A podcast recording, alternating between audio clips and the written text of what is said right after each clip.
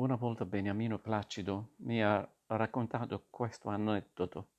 Nei primi anni 60 del 1901, scienziato americano si presentò di fronte a un'importante commissione federale per discutere la richiesta di finanziamento che aveva presentato al governo.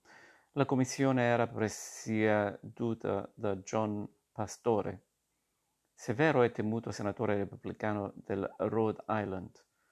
Dunque lo scienziato cominciò a esporre il proprio progetto, che riguardava una ricerca di fisica teorica. Ma nel bel mezzo della spiegazione Pastore lo interruppe con questa domanda. «Professore, il suo progetto serve a difendere la nostra patria?»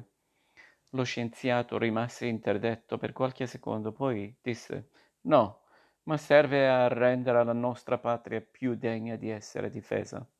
Questa replica dello scienziato al potente senatore meriterebbe di comparire in una fra le tante raccolte di detti celebri così amate dagli antichi. Per certo non sfigurerebbe accanto alla risposta che quella vecchia dette a Filippo di Macedonia, quando questi le disse che non aveva tempo per giudicare il suo caso. «Beh, allora non fare il re», avevo detto alla vecchia. Il fatto poi che a raccontare la storia del fisico e di John Pastore fosse proprio Beniamino Placido, impossibile dimenticare l'intelligenza con cui affrontava i problemi suscitati quotidianamente dalla nostra società, ne accresce ulteriormente il valore di esemplum. Non c'è dubbio, infatti, che se la si guarda con gli occhi di un senatore americano ossessionato della guerra fredda, non solo la fisica teorica, ma anche la maggior parte della creazione intellettuale non serve a granché, così come serve ugualmente a poco nella prospettiva di un economista che misura il valore o il significato di una civiltà basandosi esclusivamente sul metro del PIL.